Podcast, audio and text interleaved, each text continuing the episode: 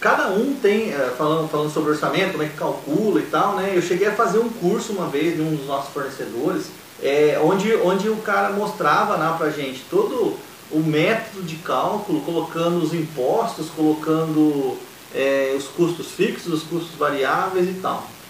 O que, que eu acho né, de tudo isso aí? Eu acho isso muito bonito, né? Acho muito legal você ter isso aí, se você tiver um software caprichadão para você calcular isso aí.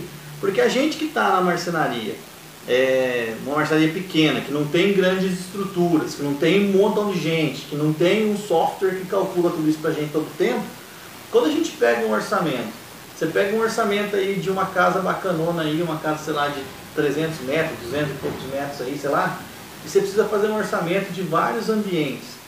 Pô, você listar tudo aquilo ali, dá muito trabalho. Né? E esse, tra esse trabalho, às vezes, demora muito tempo e tempo que você não tem. Então é muito legal, é, correto, eu entendo que seria o mais correto mesmo você colocar numa, numa planilha desse tipo todos os custos lá e tal, ou que você desenvolvesse um software, ou que tivesse, algum, tivesse comprado algum software onde você inserisse as informações, mas de maneira geral não, não dá tempo de fazer isso. Mas com as experiências que a gente vai tendo ao longo do tempo, aí a gente vê o pessoal falando, ah, três vezes o material, três vezes e meia, duas vezes e meia ah, por metro quadrado. Hoje, quase, praticamente todos os orçamentos que eu faço, eu faço ele por metro quadrado, usando como referência a quantidade de material. Por quê? Eu já fiz um gráfico, eu já fiz esse gráfico. E o que, que compõe os custos da nossa empresa?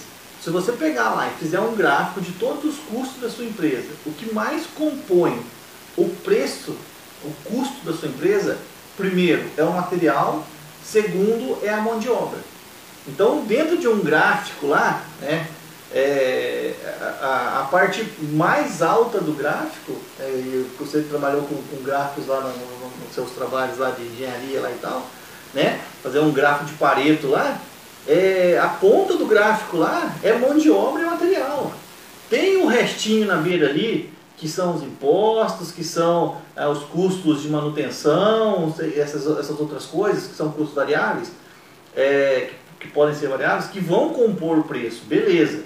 Só que a maioria do preço, ou maior parte do, do preço do final ali, é, do custo final, é mão de obra material. Então se a gente considerar, conseguir considerar isso no preço, a gente vai estar tá acertando e gastando muito menos tempo. Então eu sou daqueles que defende que metro quadrado funciona sim três, a referência de material, três vezes o material, duas vezes o material, quatro vezes o material. Funciona assim, tudo sendo considerado. Né? A gente precisa considerar isso, precisa ter experiência nisso para poder é, também não ficar fazendo coisa errada. E, e, e, ficar controlando. Eu quando eu vou fazer um pedido de, de, de orçamento de material no meu, no meu fornecedor, eu separo por cliente. Né? Então eu vou falar, o cliente Zé, cliente Zé, eu vou usar, o cliente Zé, eu vou usar esses materiais. Então, quando o meu fornecedor me manda a lista de, de materiais ali que eu orcei, ele me manda com os preços certinho, né, do cliente ali. Ou às vezes eles não gostam de mandar isso porque dá muito trabalho para eles. Mas eu pego e faço a minha listinha para eu saber quanto eu gastei naquele cliente, para ver se eu estou cotando certo. E eu tenho cotado certo. Né? Tenho, tenho conseguido ter essa referência boa. Então acho que é, é bacana esse negócio do orçamento.